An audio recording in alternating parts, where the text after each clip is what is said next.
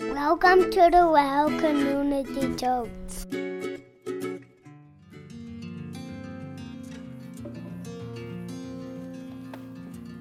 Oh, nice cup of tea. Thank you.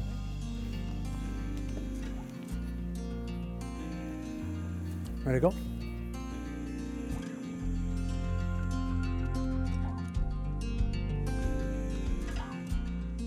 Hey everyone, thanks for uh, tuning in as we continue in session three of this video teaching series that we've entitled The Bible More Than a Book. And maybe you're just catching us in session three. I want to encourage you that there are two other sessions that would maybe help you understand this session. But if you didn't get a chance to do that, we're just so happy that you're here and that maybe you're wrestling with new questions about the Bible. Uh, one of the things we've tried to do in this teaching series is to think about the assumptions that we have or uh, the ways that someone maybe taught us about the Bible and was doing their best, but we realize that's maybe now a, a hurdle or a stumbling block to really growing in our understanding of the Bible. And all of us have different stories or experiences uh, related to the Bible and how to understand it, how to read it. Maybe you, like me, have, have felt like the shame of not reading your Bible enough or wanting to study it more but not knowing how. I mean, all of us have these experiences, and, and we're, pray, we're prayerful that like a, a teaching series like this would just kind of alleviate the shame. Would just make you feel like, hey, my questions are similar to your questions, and whether you're new to Christianity or been a Christian for many years, maybe all of us can use kind of a recap or reminders of the importance of the scriptures. Now, a few years ago, there was a study that was done, and it was done by EFC, which is a, a, an organization called Evangelical Fellowship of Canada, and a Bible engagement study. And they were working on trying to understand why, over the past few years, more and more people were just not reading the Bible. I mean, the decline uh, that the study showed of, of a time when people were reading the Bible, 21% of people uh, claim to be reading the Bible, and then the decline is just crazy to 11% of people just in a few years. And what was even more fascinating in the decline is that as people stopped reading the Bible, they stopped attending church. And within a short time, you just start to wonder, like, is any of this even real? So, what we're trying to do is to realize that reading the Bible and taking the Bible seriously is really connected to a lot of parts of our life. And as Christians, I don't think we're going to just get people reading the Bible more by yelling at them or just saying you should read your Bible more. You know, that in a sense doesn't really work. Or some people try this with me. It's like, well, the Bible's the Word of God, so get into it. You just realize that's not going to work anymore. And what we've tried to do is, is, provide maybe a bigger understanding of why we have the Bible and how we got the Bible and how it's always been essential, kind of the primary way that God speaks to his people. Maybe if we understand that, we'd come to it in a different way, we'd approach it through a different lens. Over, over the past few months, one of the things I've tried to do is to also read some books by people who are not Christians. I often do that. I have many people in my life who are not believers, they don't believe in God. Someone that I love very, very dearly is an atheist. And so I try to read books or th- certain thinkers that they engage with. And so I decided I was going to read the newest book written by Richard Dawkins. The book is a really edgy title. It's called Outgrowing God, and so that caught my attention.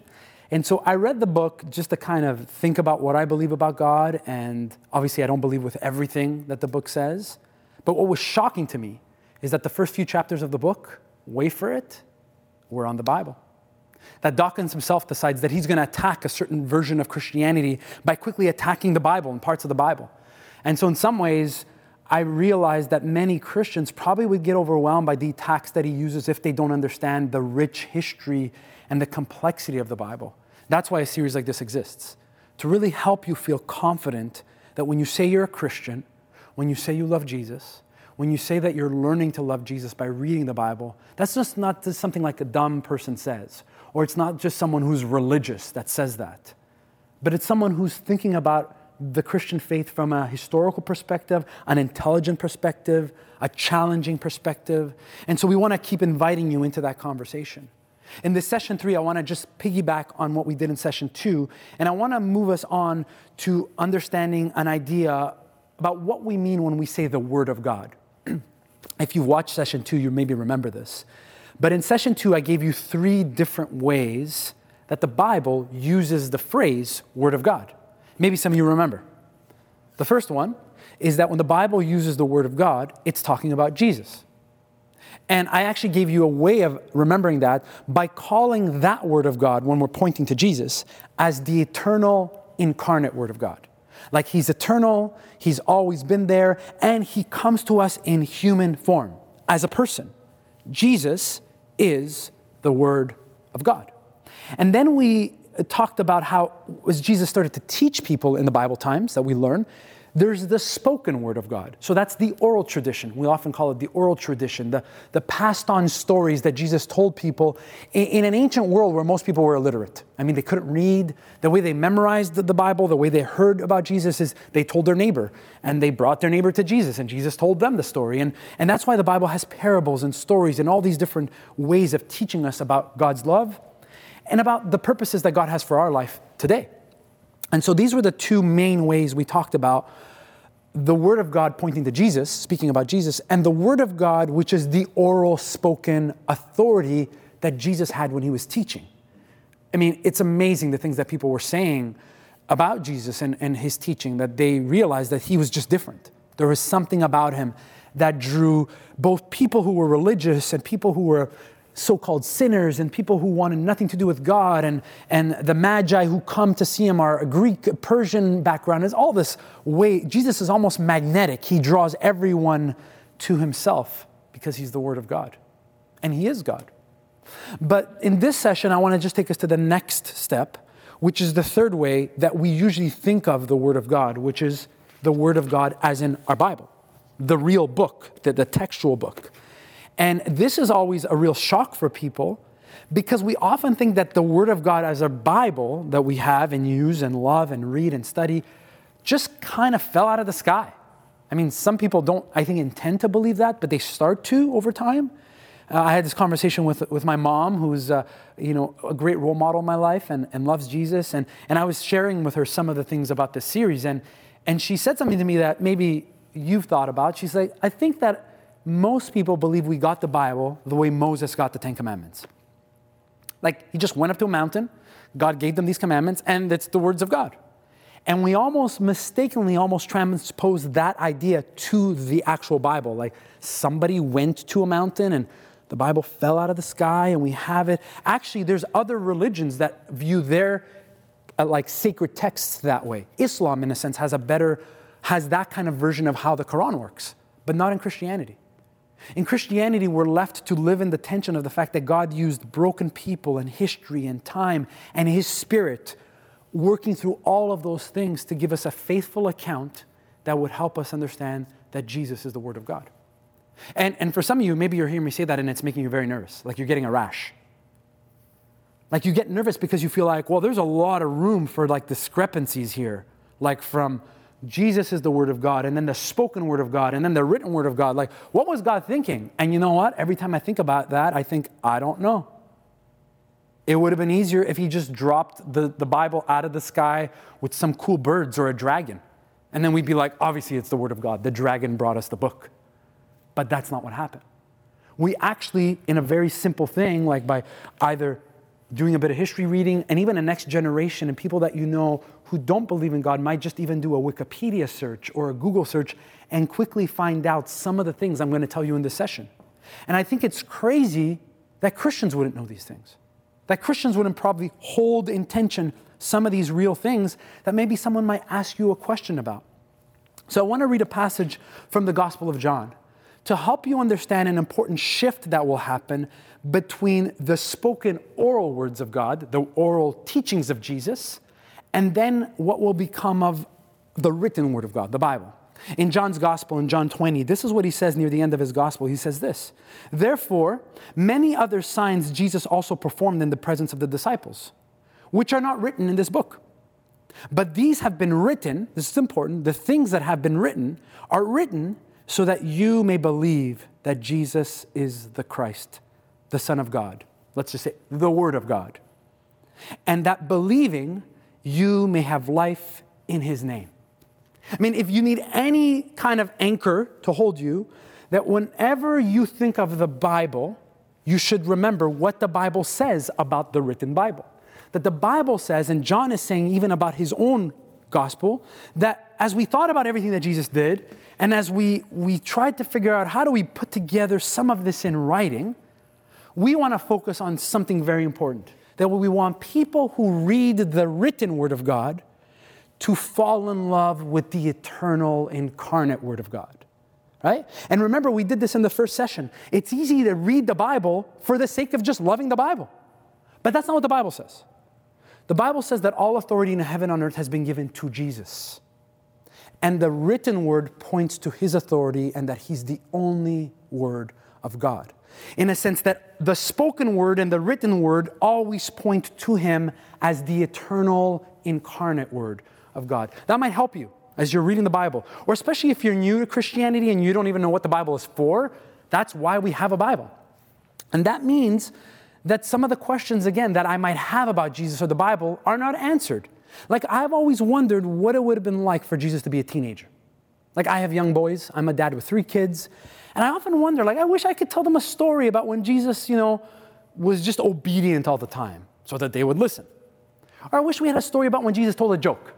And the disciples are like, I love that one, hey, love it. You know, all these things. Or did Jesus ever have a toothache? You ever think about that? I mean, he was human. And did he be like, fix it myself? Or did he like, where's a dentist? I'm losing my mind. Like all of these things, all these questions that I have. I don't know if you have questions about this. And for some people, if they don't understand what we're going to talk about in this session, they often stop believing in the authority of the Bible because it doesn't answer all the questions that they have. Well, if Jesus is so important, how come we don't know everything about him? Well, John's like, I don't want you to be confused about that. Let me tell you what we wrote when we decided to write.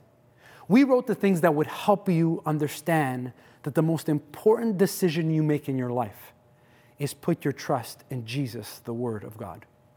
And when you do that, you will experience life in His name. It's so beautiful. That moment when that all comes together.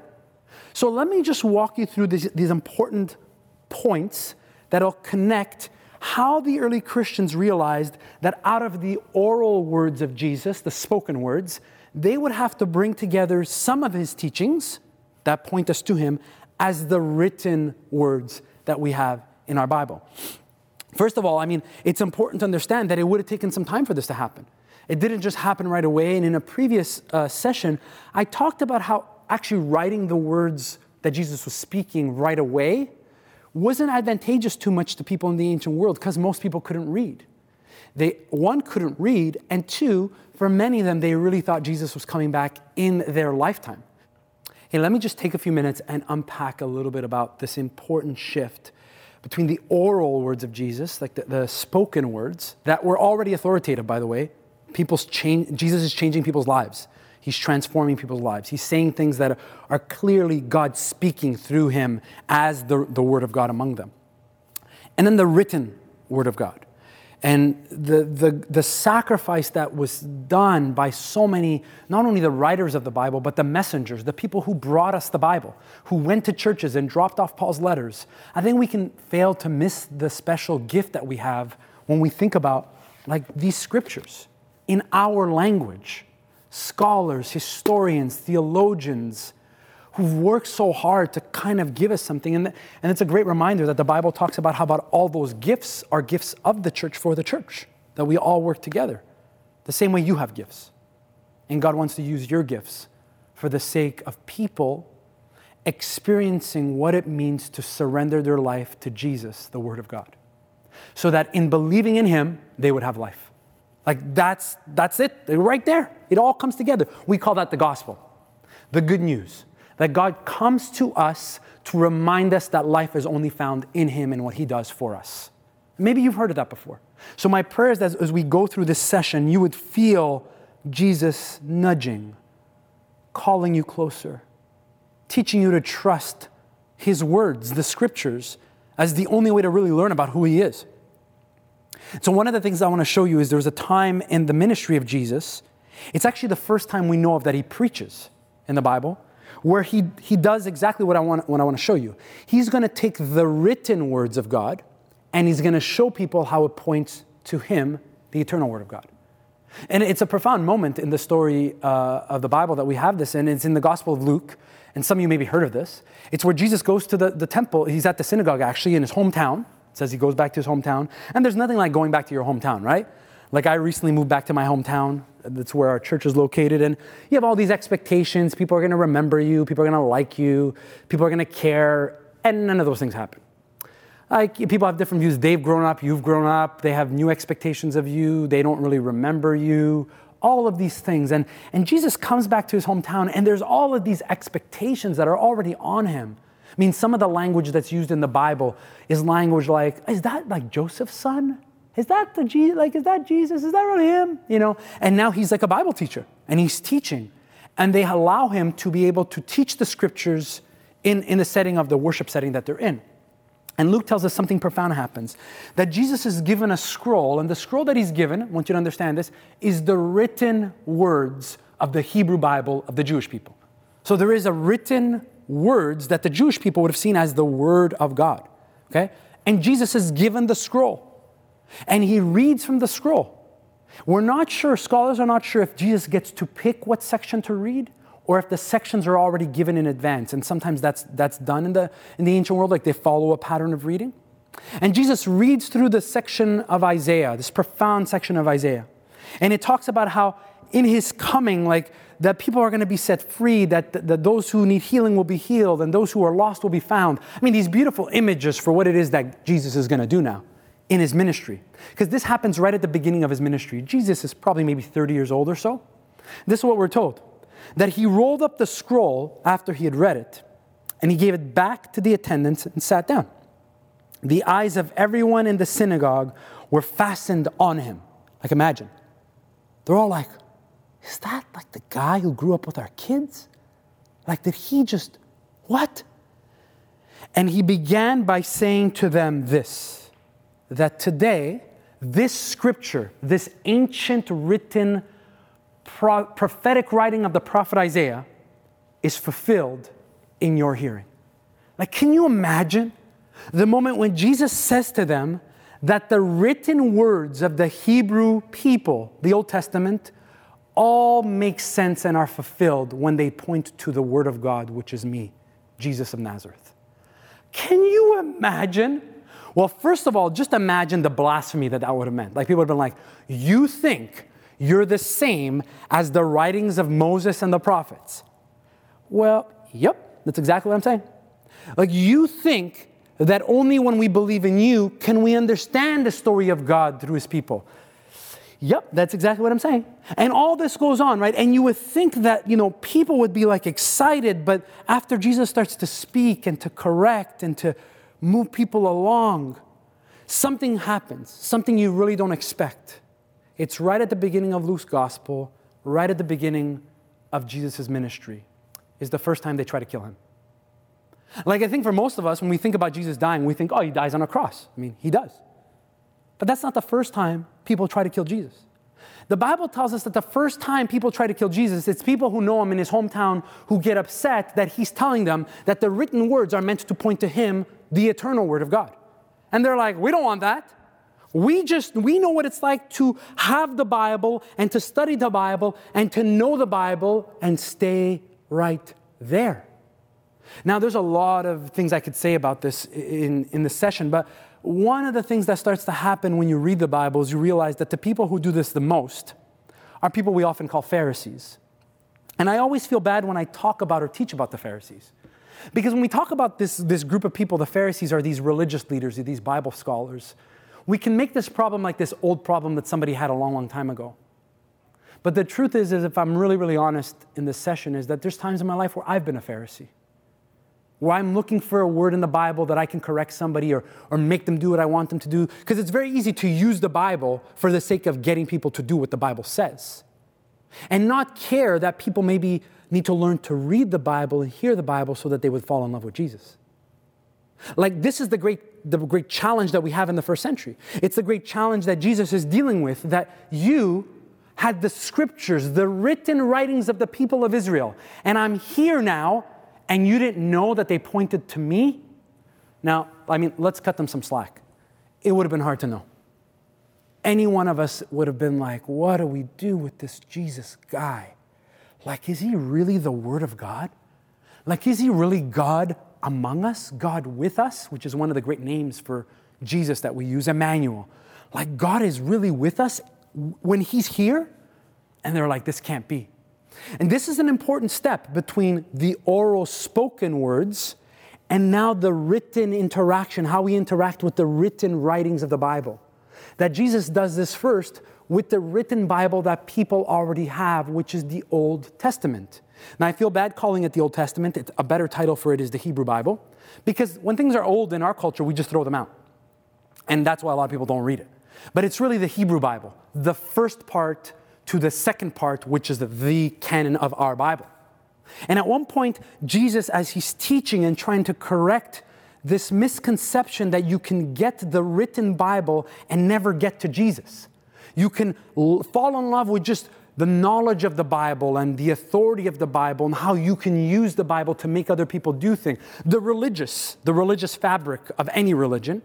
And Jesus deals with this when he, he again, in the Gospel of John, will start to teach people who are listening and these religious leaders. I mean, this is relentless on him.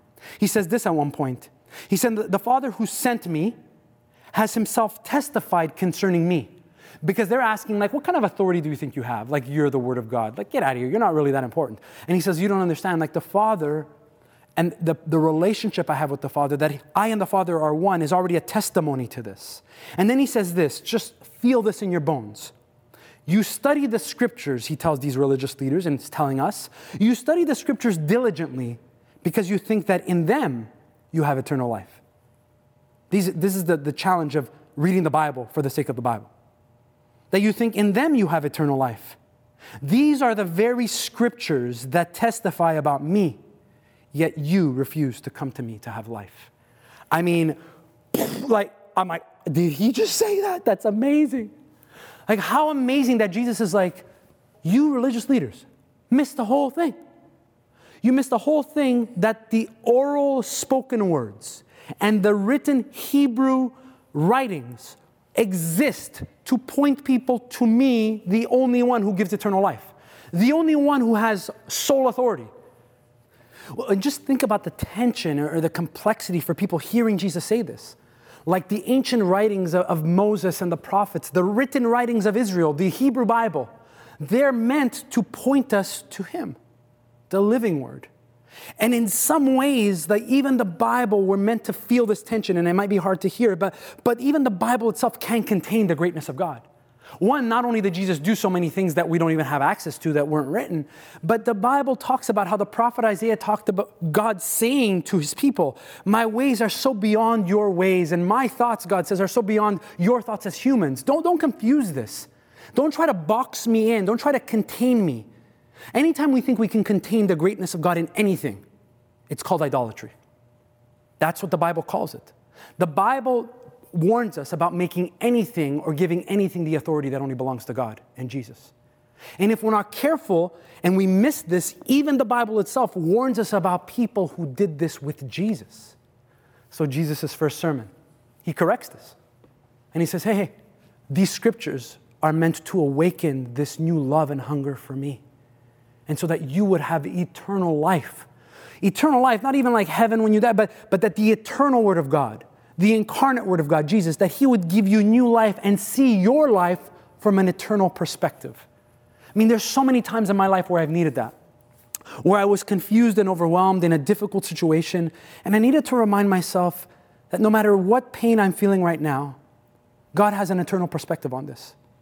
That, that God has this bigger perspective that in my pain and in my suffering and in my discouragement and even in my confusion, I can trust that God's eternal plan is working itself out through me because I've surrendered my life to the Word of God Jesus. I've surrendered everything that I am to Him. And so I want people to fall in love with Jesus when they see me taking the Bible seriously.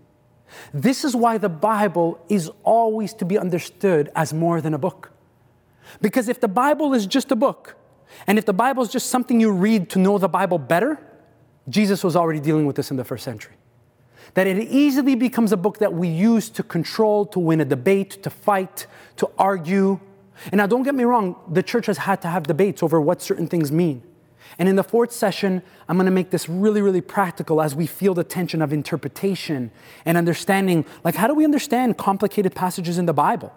But before that, we have to let God transform us so that when we get to moments of conflict, when we get to moments of disagreement, we are so transformed by who Jesus is that we enter those moments in a totally different way. We enter them out of a posture of humility, out of a posture of listening, out of a posture of respecting and honoring someone we even disagree with. I mean, if you care about what the Bible says, Jesus says, Love your enemies and pray for those who persecute you. That's in the Bible. That as Christians, it should be simple for us to handle a conflict. And yet, some of you know, historically, we've been horrible at that. We've split churches and families. We've, wars have started over this. And I think of so many people that I know who don't believe in God. It's because of that very reason. Because we never understood that the Bible is meant to make us more like Jesus, the Word of God. That the Bible's m- meant to stir in us a love for others to experience what it would be like to have eternal life when they trust Jesus, the Word of God. Now, I want to just explain to you this little step now that as the New Testament starts to come together and we get the written words, the earliest followers of Jesus are having to make some decisions. Like, have you ever thought about this? Who decided which books would be in the Bible? Like, did somebody just flip a coin and be like, well, let's pick those?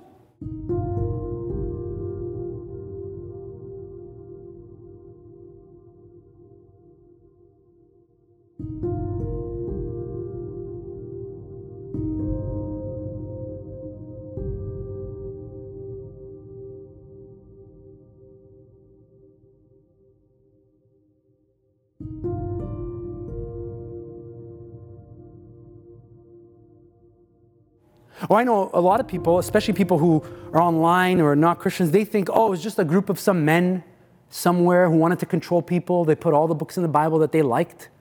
And so, you know, other people wouldn't read the other books. That's actually not what happened. Now, don't get me wrong. What I say next is going to feel a little bit tense and it, it's messy. But it's something that we can really trust that God was at work in helping his church. Because remember, they already have the oral word of God and they're already learning to follow Jesus, the Word of God. So the written words are meant to point to that. It's a living witness to who they already trust. And so let me just explain to you some important things that they start to do.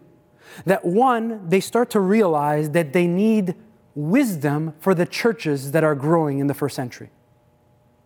You don't really understand the Bible until you understand the importance of the church. I know many people who are like, I read the Bible, I don't go to church. And I often have a joke I share with them. I'm like, so which Bible are you reading? The one I'm reading or another one?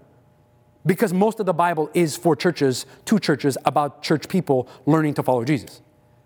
And yet we somehow, because we can just think we have a book that we take and we read, because of the gift of the printing press, we can each have our own Bible. We can fail to understand that this is a book that's given to a community, to be read in community, to be lived in community. The words of God for people together. And it, it would have been made a lot more sense when people who got the words that Paul was writing, when they couldn't read, the only way you heard Paul's words is if you got together with people and one person in the group could read them out loud. I mean, there was no Siri or you know, somebody reading something like we so have today take advantage of today. And Paul starts to write, and so let me give you an important historical note that you should try to never forget this. You might forget other things I said, you might turn it off after this point, but remember this.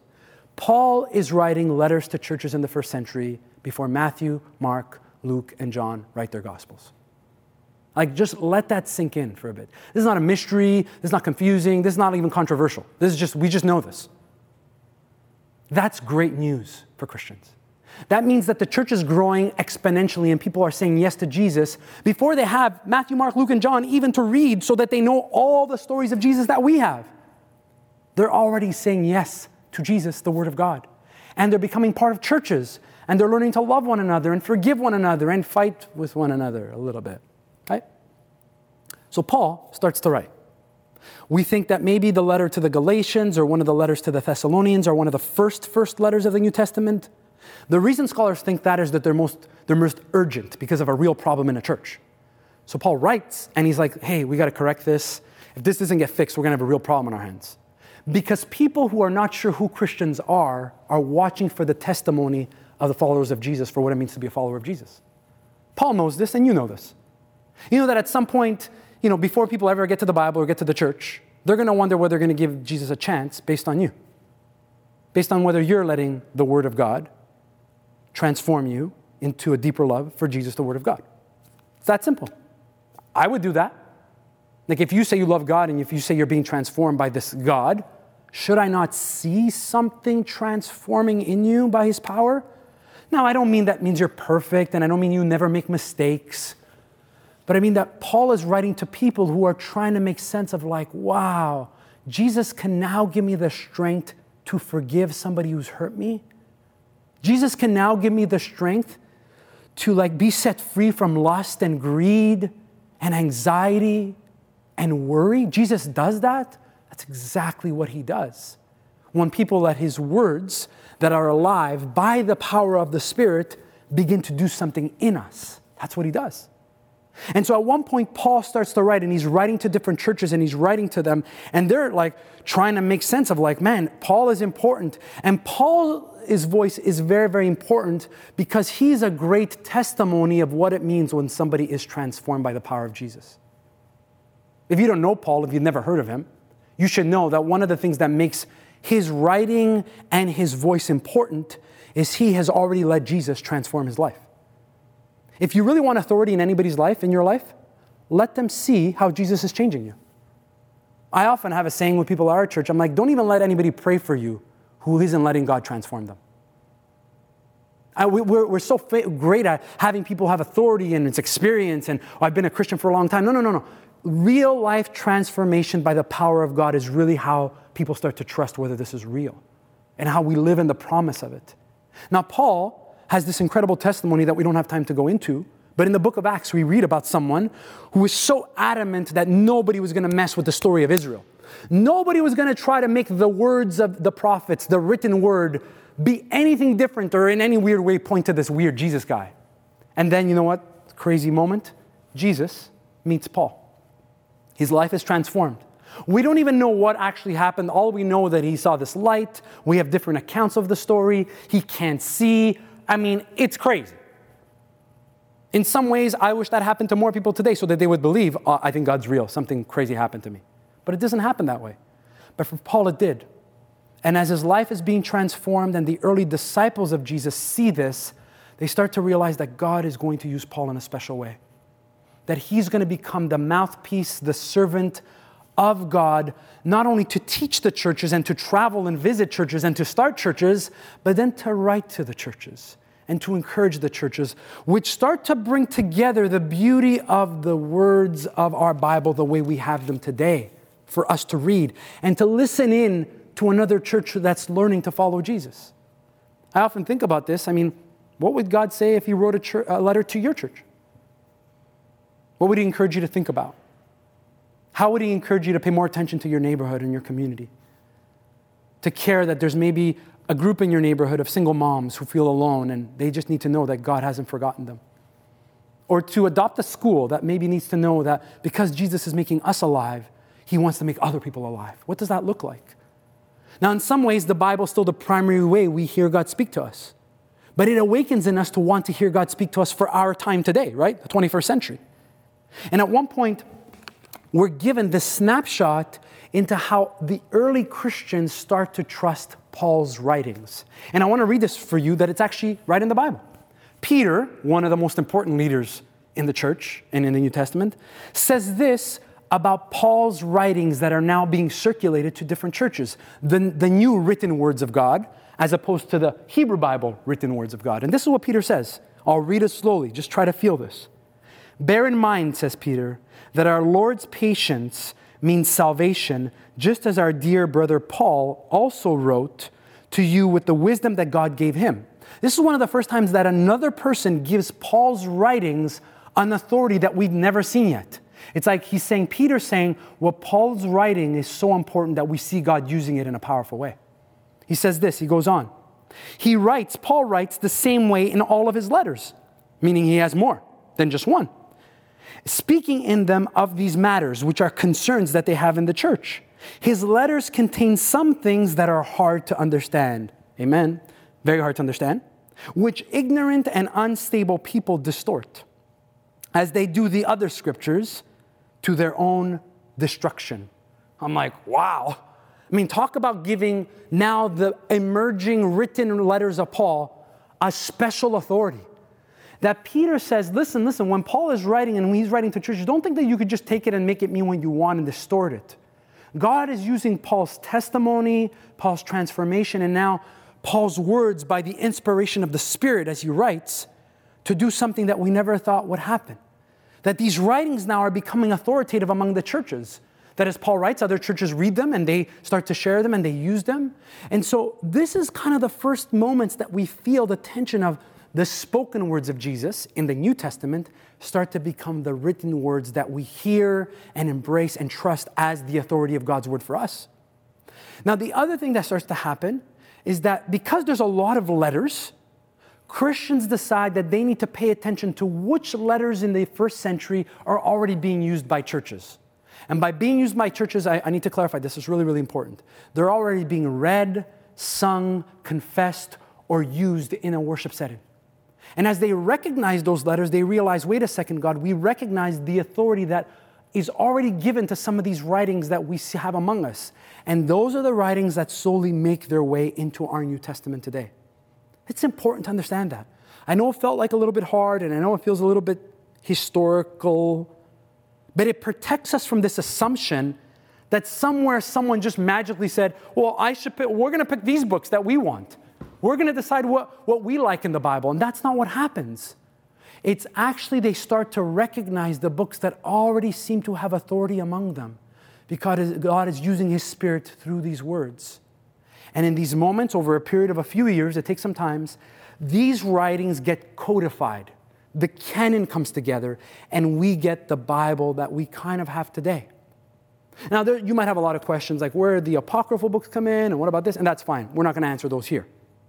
Part of these sessions is to awaken a new curiosity in you, that you would maybe read something, check out a resource that we can encourage you to think about. But in this session, I wanted you to feel the importance of what it means to understand Jesus speaking words of life and the earliest Christians feeling we should kind of put some of this in writing now. You know, as the earliest followers of Jesus start to get older, some of them start to pass away, they realize they need to kind of bring some of these writings together. And Paul is writing, and the church is growing, and so they need these writings. And so we can trust that the words that we have in the New Testament and in the Old Testament have come to us through the working and the sacrifice and the discernment and prayers of Christians, and remember this, and martyrs, people who died to pass on the stories of Jesus. Nobody dies to pass on a story that's not real. Nobody dies to pass on a story that they kind of heard by their friend 10 years ago. They die as martyrs to pass on a story because they understand that they're not really dying. They've already surrendered their life to the one who's the living Word of God, Jesus. And in Him, they will have life eternally. And for that reason, they sacrifice everything that they have to pass on and to share and to write and to give us the written words that we have in our Bible today. It would be a shame and almost an unacceptable thing for us to be okay with just reading the Bible so that we can just learn a little bit more of the Bible, so that we can pass some test or answer some quiz or, or win some debate. That's not why the early Christians died to pass on the Bible. Like John said, they gave us the Bible so that we would embrace what it means to have life in Jesus, the Word of God. Now, I want to leave you with a story, and I want to close with this. And it's a story that's really transformed my thinking on the Bible for many years now. A few years ago, I was uh, involved in a conversation with a church, a wonderful church that I knew well. They had a pastor who was considered one of the best Bible teachers around. I mean, he was such a great Bible teacher. Every time he preached from Scripture, I was inspired to want to be a better preacher. And I'd be like, wow, so beautiful how when he would preach, he would help people like think about Jesus. And yet, like, you know, some people didn't always get that, right? They would get stuck at either just reading the Bible for themselves or reading the Bible for the Bible's sake. And then something happened that over time happens in churches. The pastor left. It was time to resign. The pastor transitioned out. And I thought, here's a chance to see a church that's, that's sat under the teaching of a great Bible teacher live in the fullness of what the Bible teaches. And within a few months, the first conflict developed. And within a few years, the second conflict developed. And then one pastor came and then he left. And then there was a conflict on the board. And then there was, and all these things happened. Now, by God's grace, that church didn't split or anything, but many churches do. Many people can sit under amazing biblical teaching, somehow think that they're hearing the Bible and they're hopefully becoming like Jesus until something happens that shows them whether they've really let the words of God in the Bible transform who they are.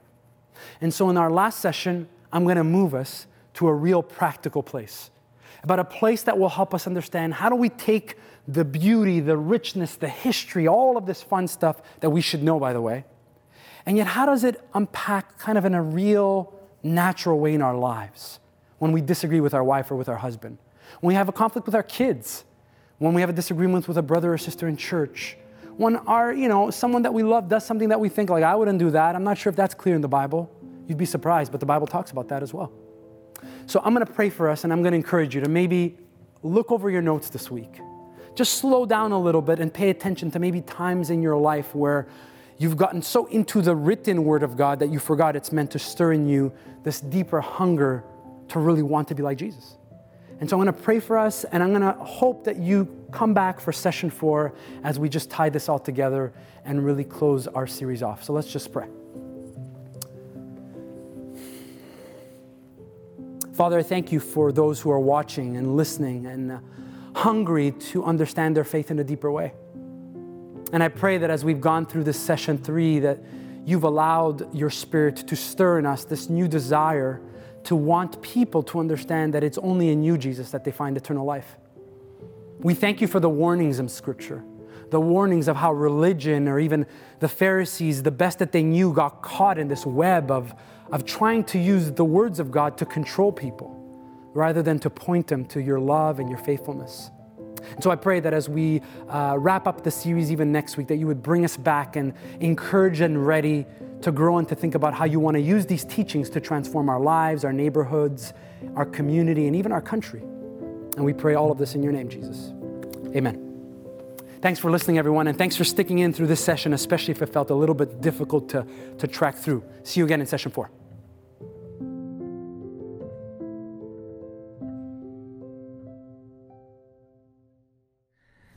Dom, thank you so much for your message tonight. Rend Collective, thank you for your generosity in providing us with some online worship. I look forward to finishing off this series strong next week. Uh, I welcome you back Saturdays at 5. Also, if you have families, young kids, hopefully we'll see you on Storytime Wednesday at 10 a.m. on Facebook and Instagram at the Well Binbrook. And also Picnic in the Park, the grab and go edition uh, while we navigate COVID 19. Uh, it's at the Fairgrounds Park on the corner of Bradley Avenue and Binbrook Road. You can grab a bag with a kids' activity to go, uh, visit the splash pad, uh, hang out in some social distancing measures, uh, but also Kids Church Saturday morning at 9 a.m. with Renee. If you're interested in that, email us at hello at the Well Binbrook and we will make sure to get you the Zoom link and password so we can protect our children. Uh, thanks again. Have a great night. Have a great week ahead, and may the grace and peace of Jesus be with you. Amen.